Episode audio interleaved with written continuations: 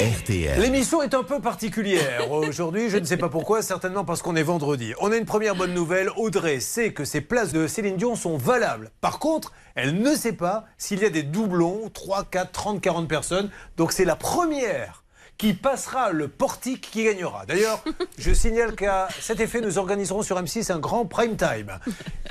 Concurrents seront sur la ligne de départ et je l'animerai moi-même.